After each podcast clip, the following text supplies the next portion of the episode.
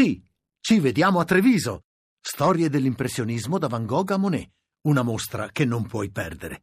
Scopri tutto su lineadombra.it. Sulla morte di Tina Anselmi c'è l'apertura della tribuna di Treviso, perché? Perché eh, Tina Anselmi era di Castelfranco Veneto, addio a Tina, una grande italiana, l'onorevole Anselmi, morta a Castelfranco, è stata prima, la prima donna ministro il rigore di una Veneta ostinata, questo è il titolo del commento di Paolo Giaretta. Tina Anselmi è stata una grande donna nella dimensione pubblica, nelle scelte della vita che ha saputo sempre fare con rigore esigente.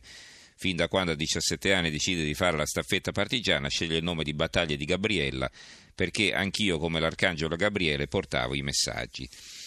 E va bene, ricordata eh, Tina Anselmi su vari giornali, l'avvenire, addio Anselmi, la prima eh, ministra, eh, il fatto quotidiano, Tina, che bella storia, la resistenza alle donne, la guerra ai piduisti, con il faro della Costituzione non aveva paura di nessuno, e il commento di Sandra Bonsanti.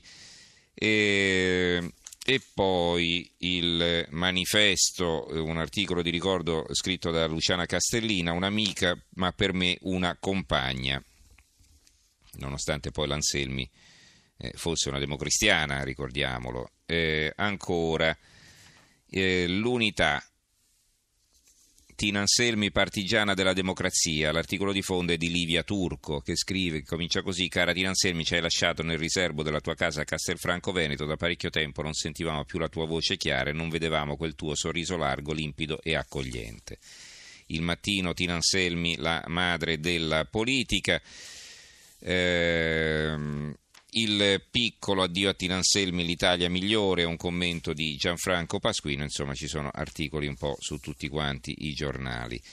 Per quanto riguarda invece la notizia di un possibile slittamento del referendum, e questa è l'apertura del fatto quotidiano, fuga dalla sconfitta, Renzi e Napolitano vogliono rinviare il voto a primavera, sondato Berlusconi che dice no per ora. Gianni Letta e Confalorieri perorano con il leader di Forza Italia la causa del capo del governo che in pubblico nega l'idea dello slittamento, ma per farlo legalmente c'è solo il ricorso di Onida. Ed è questa anche l'apertura del giornale. Il referendum rischia di saltare, il ricorso di alcuni comitati del no può far slittare il voto, un assist a Renzi che ora spera nel rinvio e un regalo ai grillini. E la Germania invade il campo, Italia migliore con il sì.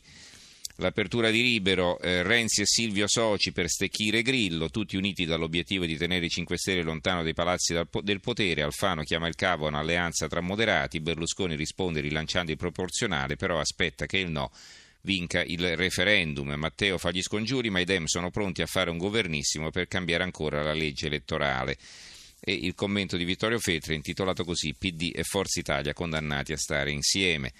La verità, sisma nell'urna, Renzi vuole rinviare il voto, il foglio, la marcia per il sì, il Quirinale vorrebbe spostare la data del referendum, Renzi no, l'attesa degli alleati sui ballottaggi.